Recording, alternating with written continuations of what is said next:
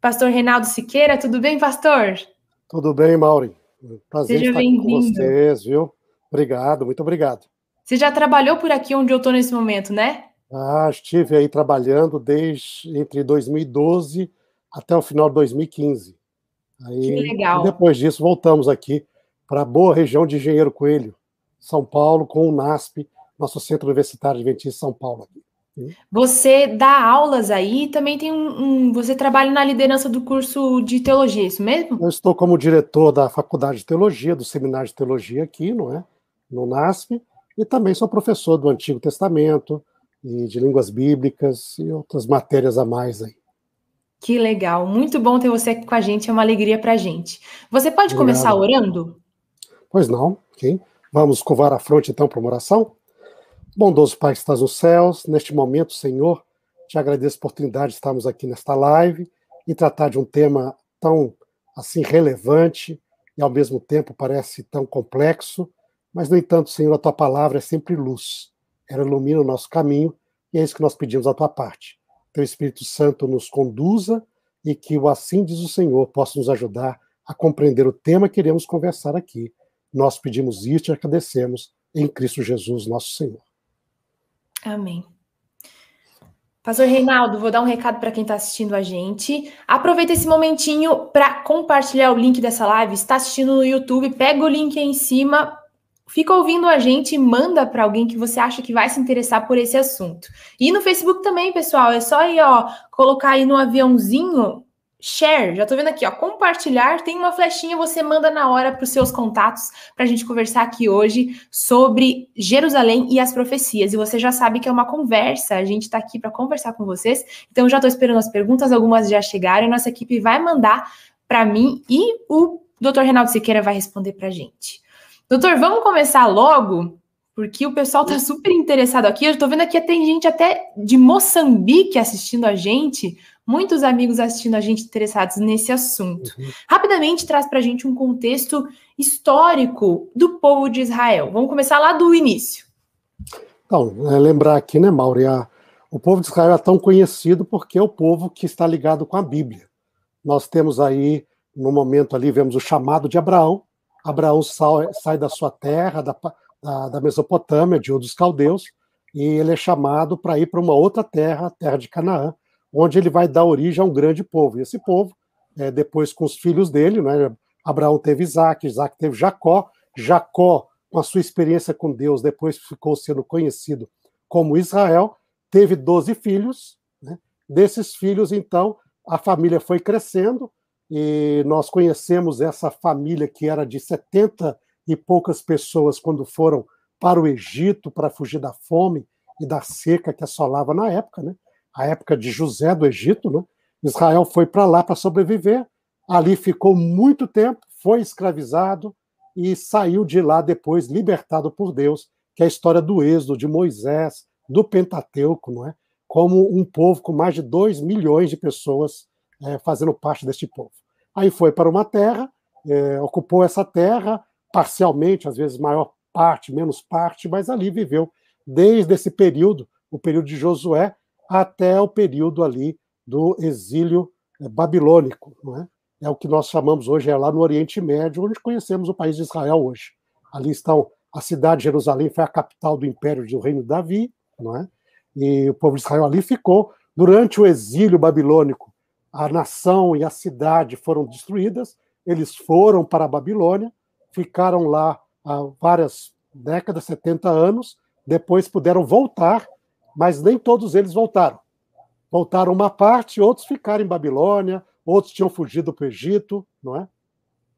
E aí começa a dispersão dos judeus, que antes estavam num só local, numa nação, a partir de agora eles começam a ir para outros países viverem, não é? Com isso aí, é que nós chamamos de diáspora judaica. Não é? Mas essa diáspora depois se espalhou para todos os países. Quando chegamos no Novo Testamento, nós temos judeus no norte da África, judeus em Roma, judeus que estão habitando a região do Oriente, de Babilônia, a cidade lá, judeus da Grécia, nas histórias de Paulo e suas viagens, judeus em vários países, não é? Mas havia a nação da Judéia, a gente chamava Israel, chamava Judéia, que foi a região que foi estabelecida depois do retorno do exílio babilônico. Okay? Esse local depois foi destruído pelos romanos, e aí a dispersão dos judeus ela se completou, porque com a destruição, o povo que morava ali e sobreviveram à guerra contra Roma foram dispersos para vários países, foram para a Espanha, foram para outros lugares mais longe, alguns países da Europa também, não é? E ali viveram durante muito tempo, né, ali nesses países ali, não é? Até recentemente, quando você ali, é uma história longa, né? Por exemplo, os judeus da Espanha viveram desde o Império Romano até quando os reis espanhóis os expulsaram por volta do século XV, 1492, tá? E eles daí foram para o norte da África, para a Turquia, para outros lugares ali. Mas ainda judeus que moravam na Europa viveram ali, no entanto, sofreram um século passado com o Holocausto, que nós conhecemos, Segunda Guerra Mundial, não é? E depois de tudo isso, muitos desses judeus que estavam espalhados em vários países do mundo, não é, voltaram e estabeleceram o Estado de Israel desde 1948. E hoje a gente conhece esse Estado, vendo as notícias aí, as notícias da vacinação ali, colocou o Estado de Israel ali bem em evidência, né? Porque foram o país que até hoje vacinou mais, a maior porcentagem da sua população. Mas isso daí, em princípio, este é o histórico do povo de Israel, das suas origens até o dia de hoje. Uma história longa que ainda interfere nos dias de hoje, né? Mas a minha pergunta, eu acho que é a pergunta de muita gente que está assistindo a gente, é esse atual Estado de Israel que a gente conhece hoje, né? É um país culturalmente descendente daquele mesmo povo que diz lá na Bíblia?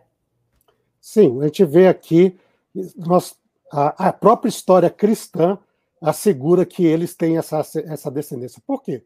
Porque a maior parte dos judeus, apesar de alguns viverem na área muçulmana, como o norte da África, o Oriente, não é? E chegaram aí até a China. Quando Marco Polo chegou o primeiro europeu a chegar na China, ele vai encontrar judeus que trabalhavam para o imperador da China. Okay? Isso com a rota do comércio, a rota da seda. Então os judeus se espalharam pelo mundo todo, né? E você tinha judeus na Índia, judeus na Etiópia, não é?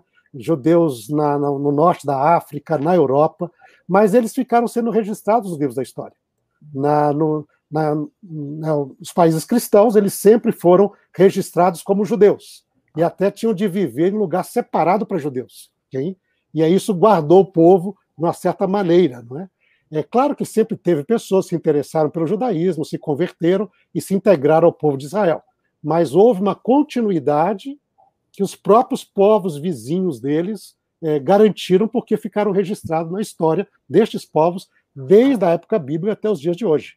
Então, quando os judeus voltam agora para o Estado de Israel atual, você sabe que realmente eles viveram e foram pessoas que fizeram parte desse grupo humano, que é um dos povos mais antigos que nós temos continuamente, vamos dizer assim, com a continuidade histórica através da história humana, não é? Então, nós temos hoje, se nós vamos pecar aqui, desde Abraão até aqui, são mais de 4.000 anos de história contínua. E realmente há uma continuidade histórica deste povo e a sua ligação com o Estado de Israel. E quando você chega no Estado de Israel, você começa a escavar. Aí existe o período muçulmano, não é? Existe o período cristão, romano, pagão. Mas quando você chega ao nível da época do primeiro século, o que você vai encontrar são evidências históricas do povo israelita, da fé judaica, que existia lá no primeiro século e antes disso, antes dos séculos que precederam. Okay? Doutor, eu vou aproveitar esse break aqui para dar uns recados para quem está assistindo a gente e para você também. Eu estou vendo aqui que tem recados para você, eu acho que de alguns ex-alunos. O Levi Santos falou assim: boa tarde, professor, alegria poder assistir novamente uma aula sua. Acredito que ele tenha sido seu aluno. Abraço pro Levi aí, que Deus abençoe. Exato, aproveitando as oportunidades aqui de mais uma vez ouvir de você tantas informações importantes. Tem várias perguntas, Edson Ricardo, que a gente vai encaixar em algum momento, Carlos Henrique também. A Mazine Faria falou: boa noite a todos, estou assistindo aqui da Inglaterra. Que legal, muito legal isso, gente. Você viu, pastor? Todo mundo interessado nesse assunto, porque como a gente estava comentando aqui, isso é uma história muito longa, são muitos anos, e a gente vem até hoje, e tem se misturado com a nossa história hoje em dia. Mais para frente a gente vai falar um pouquinho sobre o significado desse povo. Será um povo separado? Enfim, a gente vai falar isso daqui a pouquinho. Mas, pastor, na Bíblia, há alguma referência sobre esse povo de Israel? A gente ouve essa expressão, né? O povo de Israel, o povo de Israel. Mas há alguma referência sobre o povo de Israel no fim dos tempos, especificamente? Estava mencionando com respeito às profecias bíblicas do fim dos tempos, então, Mauro? Isso. Olha, quando nós olhamos, está cheio de referências a Israel com as profecias do final do tempo. Nós pegamos, por exemplo, os livros de Isaías, Jeremias, Ezequiel, não é? Profeta Oséias, profeta Amós, não é? Os demais profetas da Bíblia ali, a referência a Israel ela é constante. Hein? Então você tem muitas referências ali, inclusive em profecias que falam dos últimos dias. Por exemplo, lá quando fala sobre, diz os remanescentes, os filhos de Israel serão como mim, serão diante de mim, como, vamos dizer assim, quando Deus... trouxeram o final dos tempos, mas eles vão voltar para Jerusalém, vão ver a glória do Senhor. Quem viver 100 anos vai viver pouco tempo, porque a tua descendência estará diante de mim, diz o Senhor. Então são muitas profecias. Hein? Não são poucas, não, são várias. Hein? Inclusive existe a profecia também no Novo Testamento. Agora a pergunta é como interpretar essas profecias. Hein? Esta é uma grande questão que às vezes é difícil, né?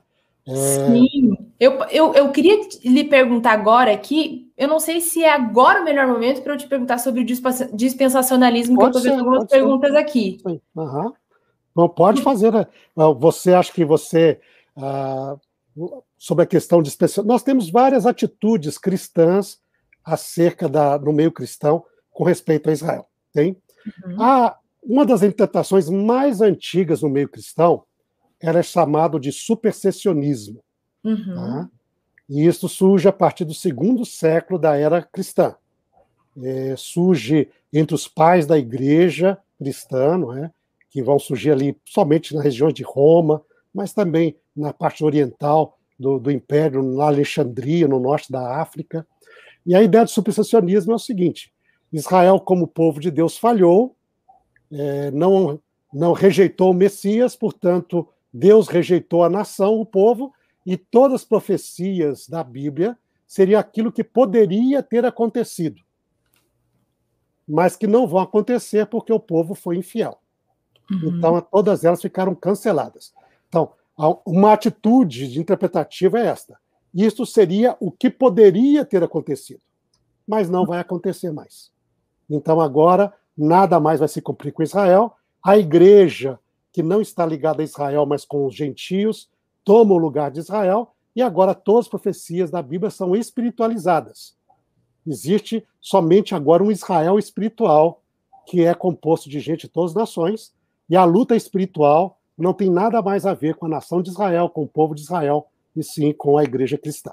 Então, uhum, todas essas profecias vão se cumprir com a igreja cristã, dentro de uma batalha espiritual entre o bem e o mal, depende, tem várias visões cristãs dentro desta linha. Hein? Então, esta é uma visão cristã, que seria considerada como a visão tradicional no meio cristão. Uhum. Tá? Eu creio que muitos de nós já vimos isso, já lemos sobre isso, ouvimos pregação, olha, o povo de Israel agora somos nós, etc. E tal, né? Então, esta é uma visão. A outra visão, é a visão chamada, muito comum no meio cristão, é o dispensacionalismo. Okay? O dispensacionalismo, ele considera que igreja e Israel são duas realidades separadas, não é? Mas a profecia acerca de Israel, como ela não pôde se cumprir na antiguidade, porque o povo não foi fiel, ela vai se cumprir no futuro, durante o milênio. Okay? Porque a visão deles é, uma vez que Deus fez uma profecia, ela tem de se cumprir de qualquer maneira. Okay? Então, não deu para cumprir no passado, porque o povo não foi fiel, então ela vai se cumprir no futuro. Qual é esse futuro? É durante um milênio de paz que vai ter na Terra. Esse milênio começa com o rapto secreto, e um momento na história, a igreja vai ser tirada da terra, okay? E vai ser levada para o céu. E todo mundo que é cristão, fiel a Deus, vai desaparecer. E nós já vimos isso aí, assim, num piscar de olhos, né? Existe como um arrebatamento, isso, seria? Né? Um arrebatamento secreto, chamado de, okay? Nós temos, por exemplo, aquele filme que ficou até famoso umas décadas atrás, Left Behind, Deixado para Trás, que faz exatamente essa ideia. O indivíduo lá que é cristão fiel está dirigindo lá o ônibus, aí o desaparece e o ônibus fica descontrolado. O piloto de avião está ali e ele desaparece e o pessoal comunica. Tem alguém aí que sabe pilotar avião, porque os nossos pilotos eram bons cristãos e foram embora. Né? Então, é isso daí. Tem lá até a visão do pastor que está na igreja dele, todo mundo desaparece, só ele fica. Ele pergunta, o que aconteceu, Senhor? Né? Então, essa é uma ideia ali. Então, ele não era tão fiel assim, não é? Então, essa ideia. Esse rapto secreto, para eles dizem, vai impactar o mundo e vai impactar os judeus.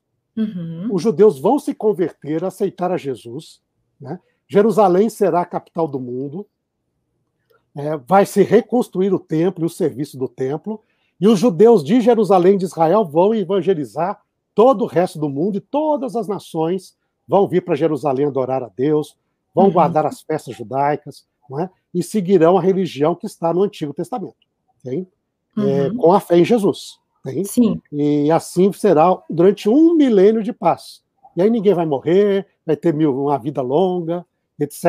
Até que no final do milênio aparece o anticristo, que será um judeu infiel, que vai dominar o mundo, não é? Ele vai destruir o templo, vai perseguir seu povo, vai perseguir os outros, vai lutar contra Deus, e aí Jesus volta para poder por fim ao anticristo e trazer o seu reino eterno, então, que vai durar aí por toda a eternidade. Okay? Esta é chamada de dispensacionalismo. Então, eles consideram a profecia de Israel, ela tem de se cumprir literalmente. Se não se cumpriu no passado, porque Israel não foi fiel, ela vai se cumprir nessa segunda chance que Deus vai dar para o povo de Israel, que será durante 1 milênio de paz. Okay? E aí vai se cumprir literalmente como está no Antigo Testamento. Então, essas são duas das visões mais comuns no meio cristão. Okay? O supersessionismo, que nós mencionamos primeiro, aquilo que poderia ser, mas nunca vai ser, não é? Vai ser só espiritual, igual com a igreja cristã, é a tradicional, é mais comum no meio da maioria das igrejas antigas cristãs. Não é? O dispensacionalismo, ele é uma visão que é comum no meio evangélico conservador, também chamado evangélico fundamentalista. Sabe? E aí você tem vários evangélicos e várias igrejas carismáticas, pentecostais, que seguem essa linha do dispensacionalismo. E agora tem um terceiro grupo, que é o grupo da chamada teologia das alianças. Opa! Né? E visão apocalíptica, no qual nós, como adventistas, nos inserimos. Tá? Essa seria, então, a visão bíblica que você vai explicar agora. Só para quem pegou esse bonde andando aqui, eu vou só explicar para quem está ouvindo a gente. A gente está falando aqui de algumas teorias que existem com relação ao papel de Jerusalém, né? O professor explicou a teoria supersessionista e explicou também o dispensacionalismo. São duas teorias diferentes que explicam um pouco o que vai acontecer. Até queria falar aqui para o Marcelo Cardoso, ele falou assim, pastor Reinaldo, explique melhor a visão pré-milenarista, dispensacionalista. Ele acabou de explicar. Se você pegou do meio para frente, volta um pouquinho e depois volta para acompanhar a live aqui que ele explicou, ou depois você assiste a live desde o início. Mas agora o que a gente quer saber, e todo mundo que está assistindo aqui, ouvimos essas duas. Não está batendo muito com o que a gente estuda na Bíblia. O que a Bíblia diz, professor? Ok, então, quando nós vamos para a visão bíblica, nós temos o seguinte, profecia na Bíblia está ligado com o contexto da aliança de Deus com o seu povo. Inclusive, a promessa dos profetas aparece lá em Deuteronômio, capítulo 18, que Deus levantaria um profeta semelhante a Moisés, ele colocaria sua palavra nas bocas dele, não é? E a profecia, quando nós olhamos, ela é parte da aliança de Deus com Israel e parte da aliança de Deus com a humanidade. Então, existe um elemento fundamental que nós devemos compreender nesse contexto da teologia das alianças. É que, como a profecia faz parte da aliança, ela tem um elemento de condicionalidade. Hein? e tem elementos de incondicionalidade. É como que vamos explicar isso? Por exemplo, Deus fala lá, quando nós chegamos em Levíticos 26 ou Deuteronômio 28, diz assim, que Deus teria bênçãos para o povo de Israel se o povo fosse fiel. E traria juízo se o povo fosse infiel a Deus. Tá? Então, vê que a profecia ela é condicional. Ela, vou cumprir minha boa vontade para vocês em caso de fidelidade, e vou cumprir, vou trazer juízo em caso de infidelidade. Isso faz parte da aliança. Mas não para aí. Depois Deus diz, mas mesmo assim, quando o povo tivesse sofrido todo o juízo de Deus, diz, eu nunca rejeitarei o povo. Nunca rejeitarei o povo de Israel. Uhum. Antes, vou aproveitar a situação do juízo para trazê-los de volta para mim. Uhum. E diz ali, então Deus tem a sua misericórdia. Ele diz lá, vocês quando estiverem no exílio vão se lembrar, eu vou colocar a minha lei nos vossos corações, vou circuncidar o vosso coração. Tudo isso é Deuteronômio 28 a 30. Okay? Esse vocabulário, por exemplo, circuncidar o coração, ele está em Deuteronômio 30. Okay? Não é algo novo que aparece no Novo Testamento. Deus tem, então. Então, o que, que tem Deus ali? Para o bem do seu povo, existe a condicionalidade. E isso de qualquer. A profecia, assim, por exemplo, lá diz em Jeremias 18, se eu falar acerca de uma nação para destruir essa nação, se a nação se arrepender, eu também não farei o mal que eu tinha dito. Vou esquecer desse mal. Mas se eu falar dessa nação para construí-la e ela se afastar de mim e abandonar e fizer o que é mal, eu também não vou lembrar do que eu prometi. Tá? Então existe um elemento de condicionalidade. Hein? Mas existem elementos que Deus diz, olha, mas vocês nunca deixarão de ser uma nação. Quando ele fala de Israel, nunca deixarão de ser uma nação diante de mim. Hein? Diz, por amor aos vossos patriarcas, por amor à fidelidade da aliança que eu fiz. Então existe, não tudo é condicional. Deus diz, eu ainda tenho aqui as minhas coisas, eu vou levar avante. Então, nós temos que ter esse balanço, elementos de condicionalidade e elementos de incondicionalidade. Quando nós chegamos às profecias de Jeremias, Isaías, Ezequiel e outros profetas, eles falam bastante para uma restauração extraordinária da nação de Israel depois do exílio babilônico. Jerusalém seria reconstruída, a nação seria abençoada, né? Deus viria a esta nação, o Messias viria, né? Ela seria a primeira nação, ela seria conhecida Senhor, Justiça Nossa, cidade de Jerusalém, e dali as nações viriam para aprender sobre Deus, não é? Tudo isso estava para depois, e diz, a cidade nunca mais será pisada por nenhum inimigo, nunca será destruída, vocês viverão em paz, cada um debaixo da sua oliveira, cada um debaixo da sua figueira, não é? E vocês terão a paz como um rio. Isso é, Isaías fala sobre isto, Jeremias fala sobre isto, não é? Ezequiel fala sobre isto, e os outros profetas também. Mas aí nós chegamos numa situação interessante, que é muito importante, porque de um lado nós temos essa condição de condicionalidade e incondicionalidade da aliança, e do outro lado nós temos as revelações de Deus na profecia apocalíptica. Okay? E aí nós temos, e este é o livro especial, o livro de Daniel.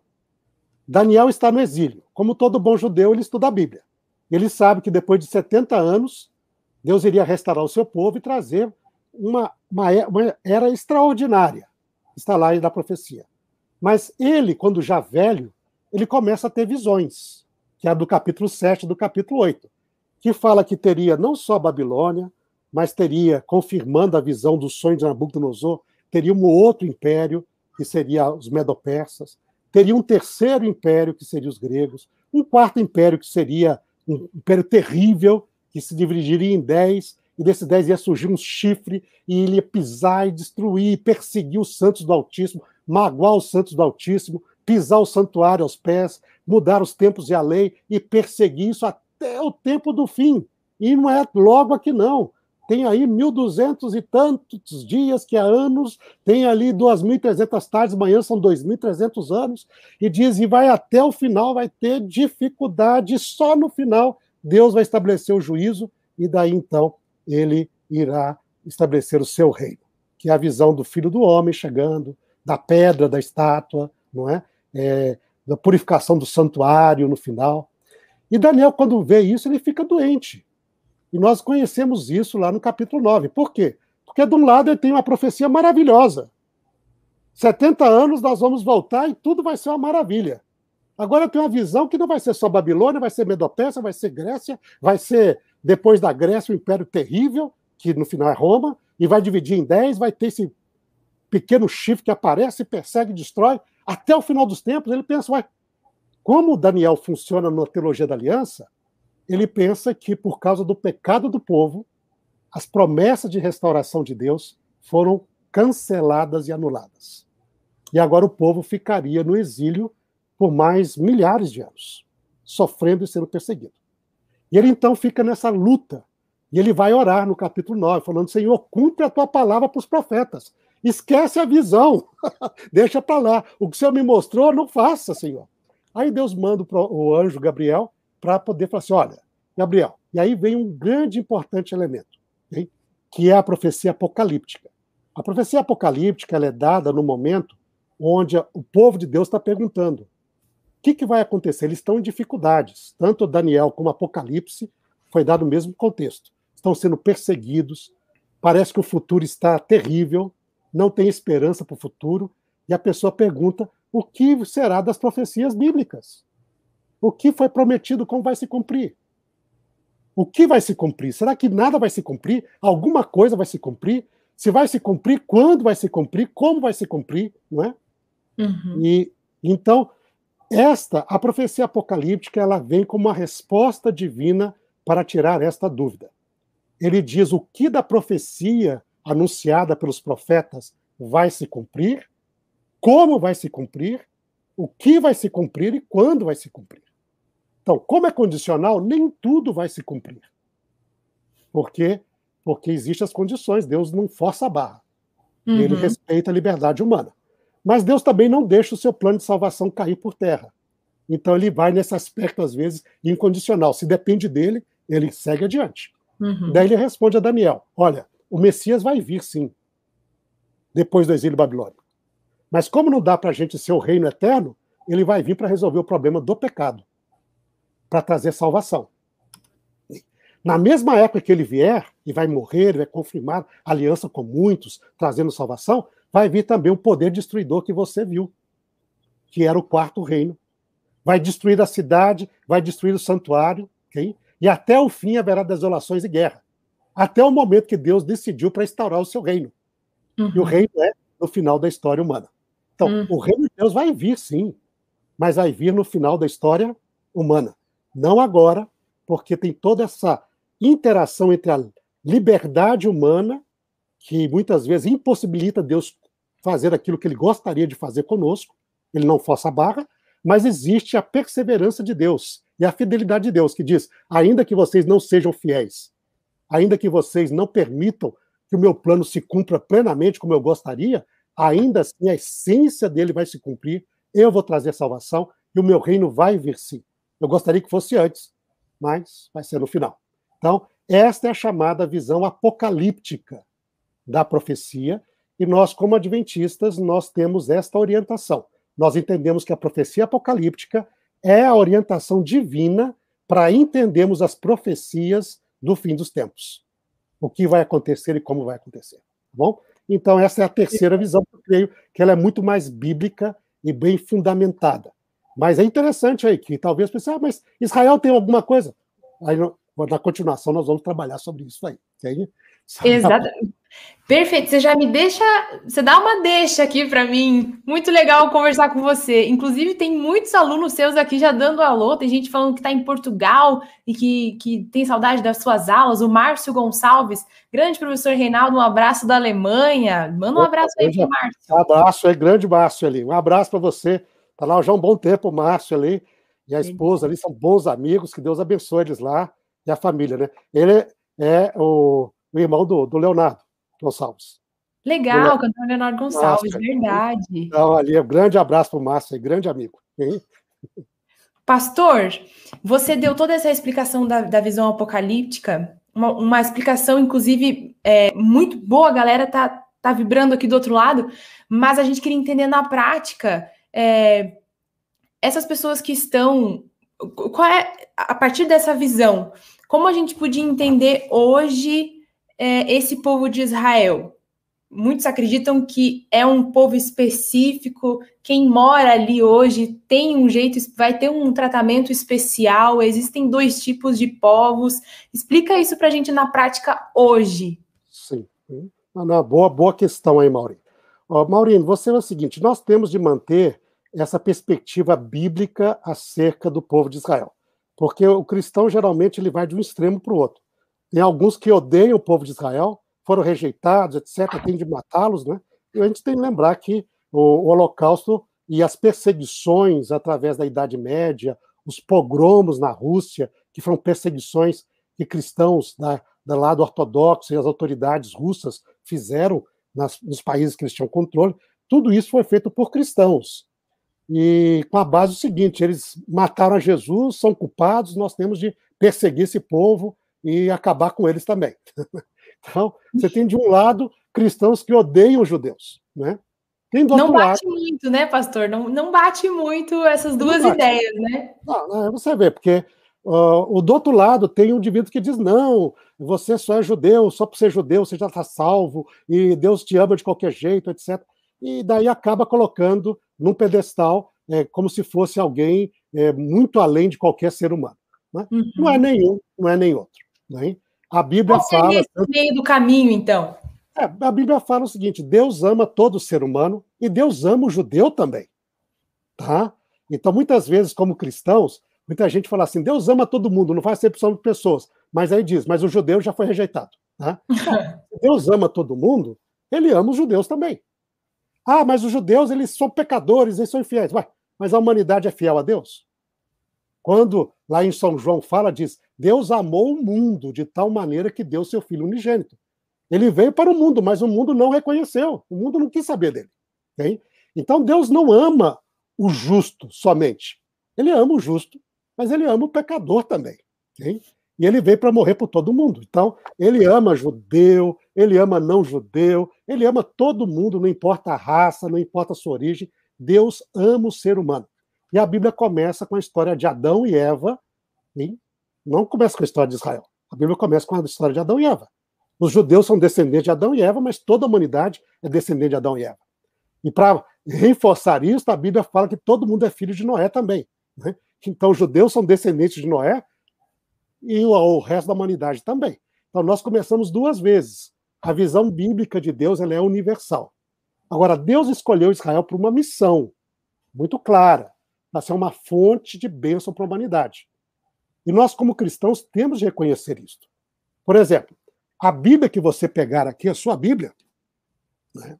A sua Bíblia, ela foi escrita por israelitas, inclusive o Novo Testamento. Talvez o único não israelita que tenha escrito a parte da Bíblia seja o evangelista Lucas. Okay? Mas Mateus era judeu, João era judeu, Marcos era judeu, Paulo era judeu, Pedro era judeu, Tiago era judeu. Okay? Todo mundo aqui, hein?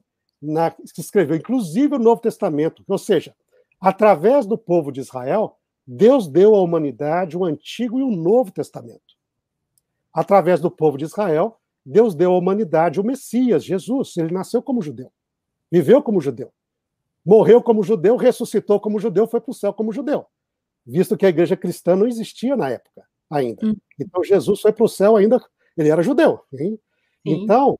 Deus deu as alianças, deu as promessas, deu a história bíblica, não é? A nossa fé é a fé no Deus de Israel. Então, não é na fé do Deus dos gregos, na fé do Deus dos chineses, do Deus dos... Entende? Nossa fé é no Deus de Israel. Então, Israel abençoou e muito, mesmo com todos os problemas da sua nação ao longo dos séculos, muitos cristãos esquecem que no final, nós somos abençoados por eles, muito. E Paulo fala sobre isso numa das suas cartas, diz, se os gentios herdaram as riquezas, os benefícios da fé de Israel, eles deveriam também ter a atitude de reconhecer isto e ter uma atitude positiva para ele, inclusive ajudando naquilo que fosse necessário para a manutenção da igreja em Jerusalém, na época lá, não é? E que era uma igreja composta por judeus. Então nós temos uma grande dívida com Israel. Grande. Ela não é pequena, ela é gigantesca. Se entre essa dívida está até o próprio Jesus que veio através deles, Jesus falou a salvação vem dos judeus, você vê o tamanho da nossa dívida. Sim. E foram os judeus que começaram a pregar. Nenhum gentio foi pregar para judeu sobre Jesus. Foram os judeus que saíram para pregar sobre Jesus, os judeus que eram os discípulos, né? Sobre isso. Então nós temos de ter essa parte. Deus ama Israel como ama toda a humanidade. Sim. E porque Deus ama a humanidade, Deus ama Israel, porque ele usou Israel para trazer benefício para a humanidade. Tá? E nós temos de reconhecer este amor e tratar, abordar o judeu a partir dessa perspectiva também. Tá? Agora, a questão da nação de Israel. É interessante ver aqui que existem profecias bíblicas que falam acerca do povo de Israel no final dos tempos. Uhum. Eu gostaria aqui, talvez, até se você me permitisse, Mauri, eu não vou aqui lê-las, mas eu vou só citar. Porque como nós estamos aqui no contexto de maioria adventista, eu acho que nós temos uma autora que tem bastante influência sobre, assim, bastante impacto sobre o nosso pensamento, e eu gostaria aqui de ver com vocês aqui, no caso, o que Ellen White fala sobre a profecia em Israel no final dos tempos. Hein? Doutor, eu vou... interromper você, porque foi uma pergunta exatamente que veio aqui, deixa eu até achar quem que fez, teve alguém que perguntou assim, mas eu quero saber exatamente o que Ellen White diz sobre isso, e alguém disse assim, que Ellen White escreveu que eles teriam um papel importante. Qual seria essa explicação que ela deu? Oh, veja que Ellen White, eu creio que vocês estão vendo aí na tela, não, Maurinho? Eu acho que sim, estão aí, né? Isso é um material, uma coletânea sobre escritos de Ellen White, sobre o povo de Israel na profecia bíblica. Ela fala que Romanos, o final do capítulo Romanos 11, fala sobre o povo de Israel no final dos tempos, que é um mistério de Deus para os últimos dias, quando muitos judeus irão aceitar ao Messias, a Jesus, não é?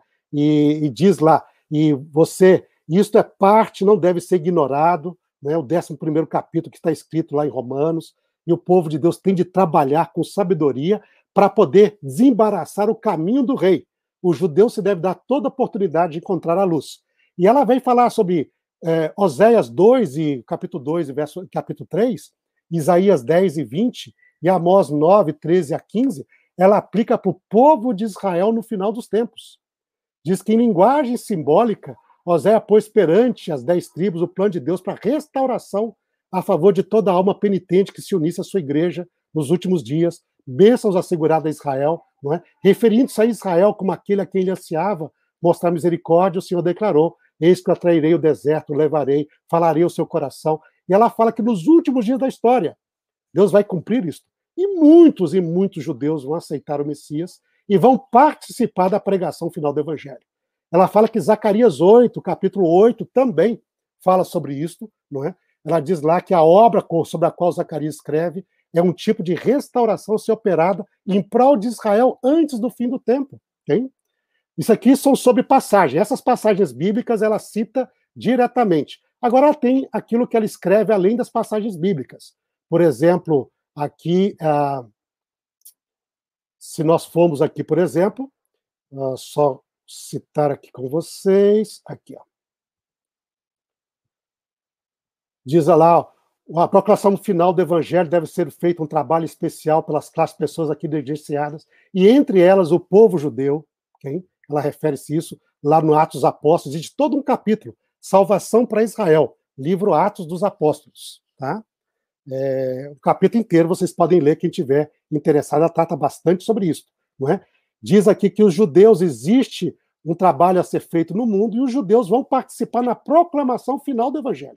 Okay? Ajudando a igreja na proclamação. Aparece isso lá no livro Evangelismo, página 578, 579, e o capítulo de Atos dos Apóstolos também. Bom, aqui então, isso aqui são só umas referências, outras profecias estão também ali no livro Patriarcas e Profetas, e etc. Okay?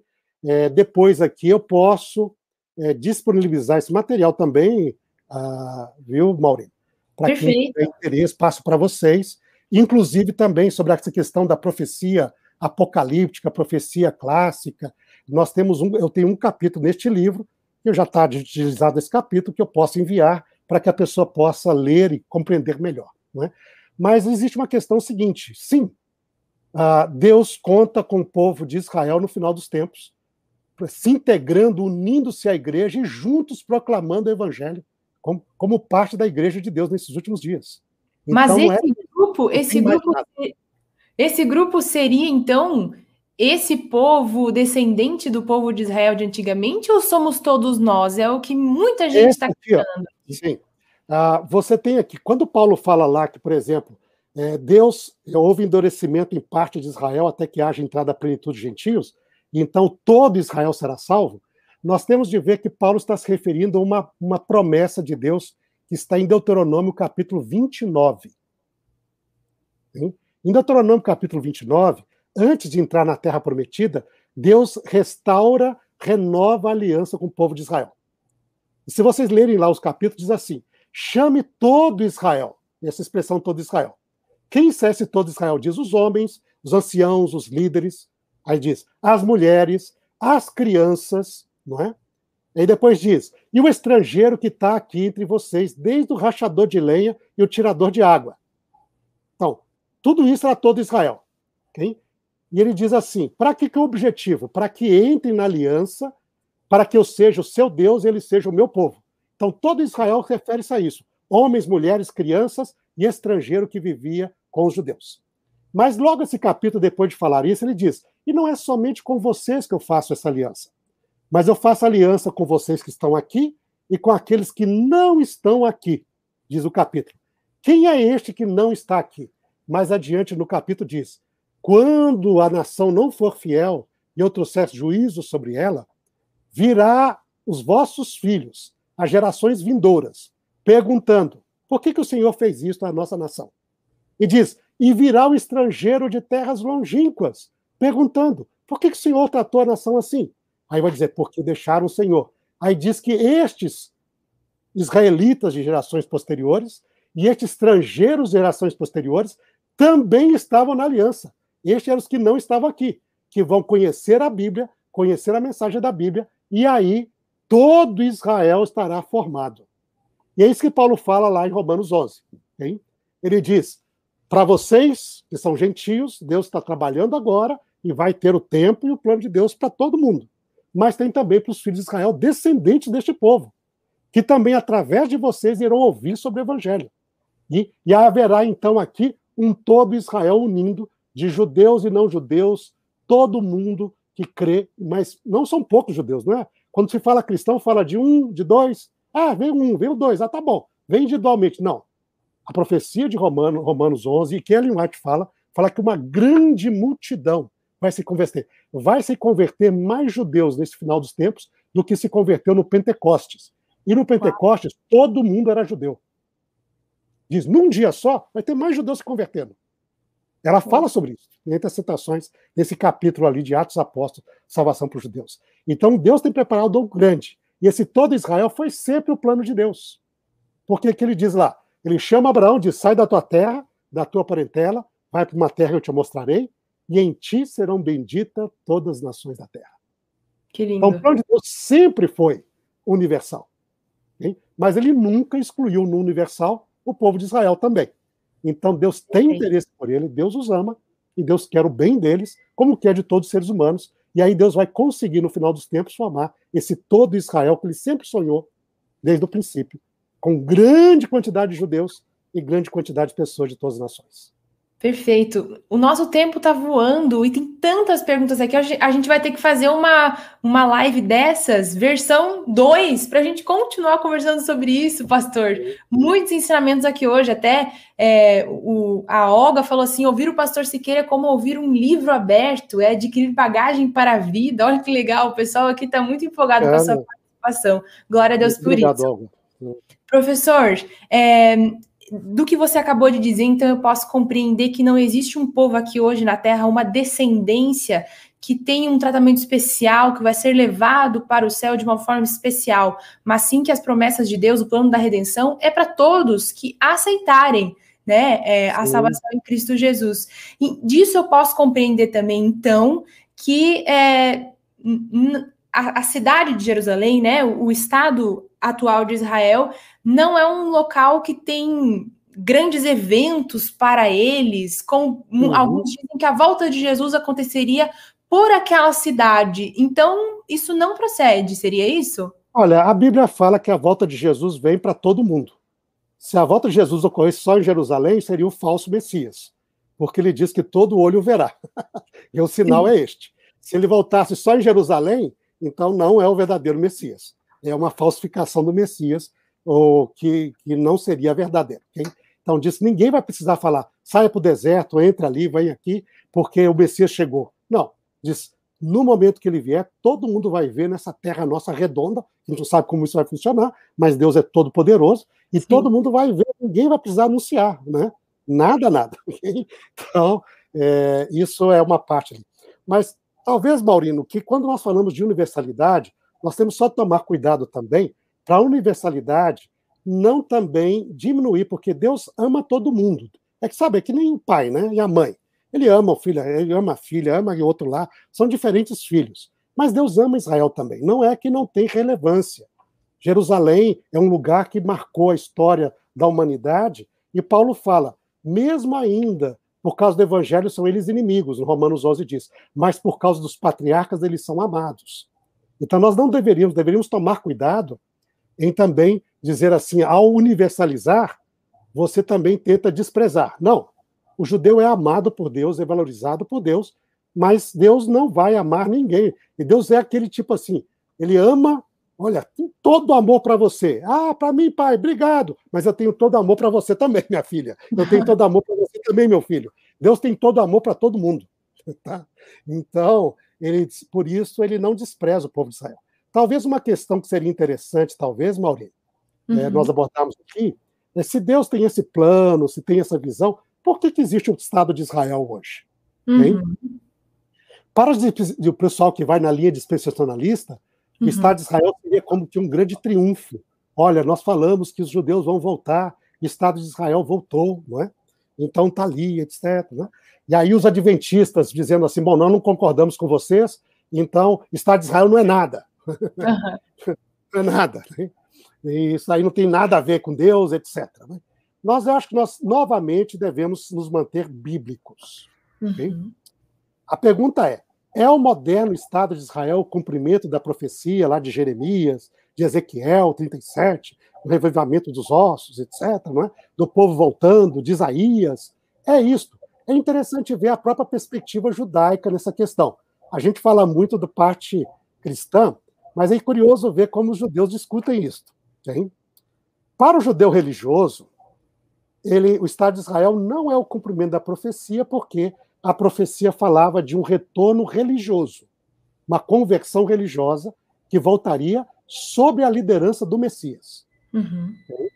E o Estado de Israel, no entanto, isso não aconteceu, porque é um Estado fundado por pessoas, geralmente, os fundadores de Israel tinham uma perspectiva socialista, alguns até comunista, e não foi, eram pessoas não religiosas, e não foi sob a liderança de um Messias. Não?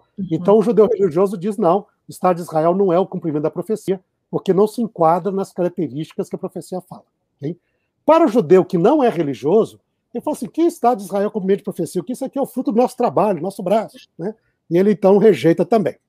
Mas eu acho muito interessante uma perspectiva de um grande pensador judeu, não é?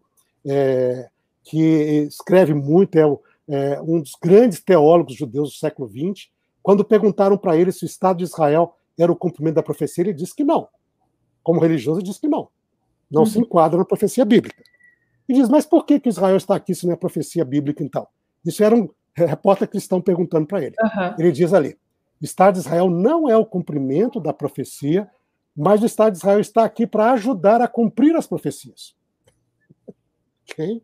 Então, veja a situação. Né? Nós devemos ser bíblicos. A Bíblia é clara. Quem é que levanta e abate as nações? Segundo está escrito na Bíblia, segundo Daniel. Quem é que levanta e abate as nações? Deus. Se o Estado de Israel hoje existe, é porque Deus assim o quis. Senão, não existiria. Okay? Isso está em Daniel, capítulo 2, capítulo 4, né? Daniel, várias partes ali.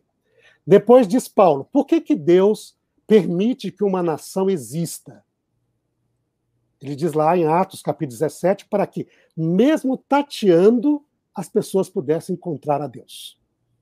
Okay? E é curioso nessa perspectiva bíblica que, no moderno Estado de Israel, é uma das razões de um movimento no meio judaico para repensar Jesus do Novo Testamento. Uau! Sabe? Enquanto os judeus estavam... Se encaminhando para o pensamento bíblico, né? De que eles fariam uma grande ajuda no fim dos tempos para espalhar a mensagem de Jesus. Veja esta parte. É curioso que quando os judeus viviam no meio cristão, eles tinham de se defender, porque se pensassem em Jesus, eles poderiam correr o risco de desaparecer. Então eles se defendiam, né? Uhum. Mas quando voltaram para o Estado de Israel, ali para a terra de Israel, que tinha ligações históricas e culturais com seus antepassados, o personagem mais famoso daquela terra é quem? Jesus. Não tem nenhum mais famoso. Daí você vai ver no Estado de Israel o seguinte: nos livros de história publicados pelo Estado de Israel, que as crianças estudam, fala de Jesus. E fala de maneira até muito positiva. Uau. Sabe? Nas universidades israelenses tem cadeira de estudo de Novo Testamento. E hoje é curioso ver que tem muito judeu considerando que o Jesus dos evangelhos é histórico, enquanto nós temos cristãos que consideram que Jesus é um mito. Olha só a situação, não é? E hoje, o Jesus, que era o nome que não era pronunciado, quando se estabeleceu o Estado de Israel, perguntaram a um dos fundadores, chamado Ahad Ram, hein? Um dos fundadores de Israel. E Jesus? O que é Jesus para você? Ele diz, osso dos meus ossos, carne da minha carne, ele é meu irmão. Aí depois, lá em Israel começou, não, ele foi um grande rabino, hein? Depois ele diz, foi um grande profeta. Eu tenho aqui em cima aqui uma obra que foi um primeiro judeu não cristão a traduzir o Novo Testamento como judeu. Ele diz o seguinte, olha, o maior de todos os profetas, neste livro, o Novo Testamento, nós, judeus e cristãos, podemos encontrar a salvação. Uau. A salvação juntos. Então, vemos caminhar. Será que é por isso que Deus trouxe? Como diz esse famoso teólogo, não é? Abraão Heschel, não é o cumprimento da profecia, mas está aqui para ajudar a cumprir as profecias? Aquilo que nós vemos na Bíblia, aquilo que Ellen White escreveu, será que estamos caminhando nessa direção? Então, oxalá que assim seja, que Deus possa dirigir e isso possa acontecer. Amém. Professor, suas últimas palavras para quem está assistindo a gente aqui, pegou do meio, está pensando por que a gente está falando sobre isso. Então, dê suas últimas palavras de incentivo para que as pessoas estudem sobre esse assunto e como isso vai impactar na vida espiritual delas. Eu creio que o interessante nisso, Mauri, primeiro que Israel sempre é um tema muito importante na Bíblia. Então, ao estudarmos Israel, compreendemos melhor as profecias acerca de Israel, nós compreendemos as verdades bíblicas e os tempos que estão diante de nós. E assim também nós podemos seguir com mais segurança na parte. Doutro, quando nós compreendemos a Bíblia corretamente, este amor de Deus para Israel, mesmo Israel pecador, mesmo Israel que rejeitou, lembra, Jesus na cruz diz, Pai, perdoa-lhes porque não sabem o que fazem. Quer dizer, Jesus os amou. Não falou, Pai, acaba com eles, porque estão me crucificando aqui. Não é? Essa atitude que o cristão entende acaba também sendo nos inspirando a ter esse caráter de Deus para com as outras pessoas. O amor para com os israelitas e não israelitas, para com todo mundo. E se Deus ama um Israel que não foi perfeito, que não lhe foi fiel, é a segurança que Deus nos ama também. Porque Deus não ama a pessoa por causa dos méritos dele ou dela. Deus ama porque ama. E a prova disso é Israel. Diz com amor eterno, diz, só de pensar em ti, que eu tenho de trazer juízo, diz Oséias. Em ti, falando sobre Israel, ó Efraim, se mexe dentro de mim todo o meu ser. Eu deveria te destruir. Mas eu não vou destruir, porque eu não sou homem. Se eu fosse homem, com caráter de homem, eu destruiria. Mas eu sou Deus. Por isso, com cordas de amor eu vou te atrair. E com dignidade eu vou te trazer de volta. E esse é o Deus que nós conhecemos na Bíblia. É o Deus que ama a cada um de nós, como ama o seu povo de Israel também. Israel é segurança da imutabilidade e a perpetuidade do amor de Deus para com o ser humano. E acho que compreender dessa maneira, tanto o judeu vai se compreender diante de Deus valorizado, como a Bíblia mostra, e nós também iremos ter essa certeza desse Deus bondoso que ele é, né? Que lindo.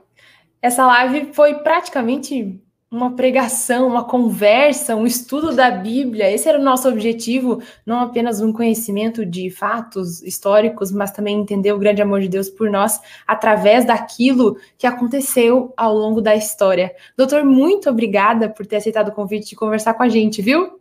Ah, um prazer, Mauri. Foi um prazer estar aqui com vocês. E um abraço para todos esses que estão nos acompanhando, muitos ex-alunos, outras pessoas que nos conhecemos também fora do contexto de sala de aula, não é? E outros que não conheço, e aqui a gente pôde ter esse contato, não é? E que Deus possa abençoar você, Maurine, e a todos que nos acompanharam aqui a cada dia na nossa vida, até a volta dele, né? Pela graça do Senhor. Sim? Gratidão pela oportunidade, professor.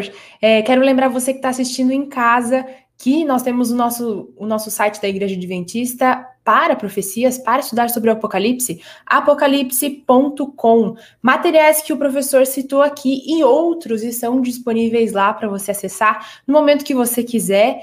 Alguns estudos também, alguns guias de estudo sobre o Apocalipse estão lá disponíveis em apocalipse.com, está aparecendo aqui na tela para vocês. Obrigada a você que assistiu, já sabe, né?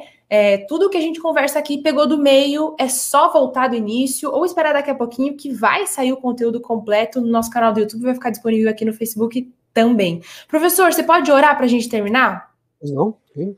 Vamos orar então, cobrar a nossa fronte.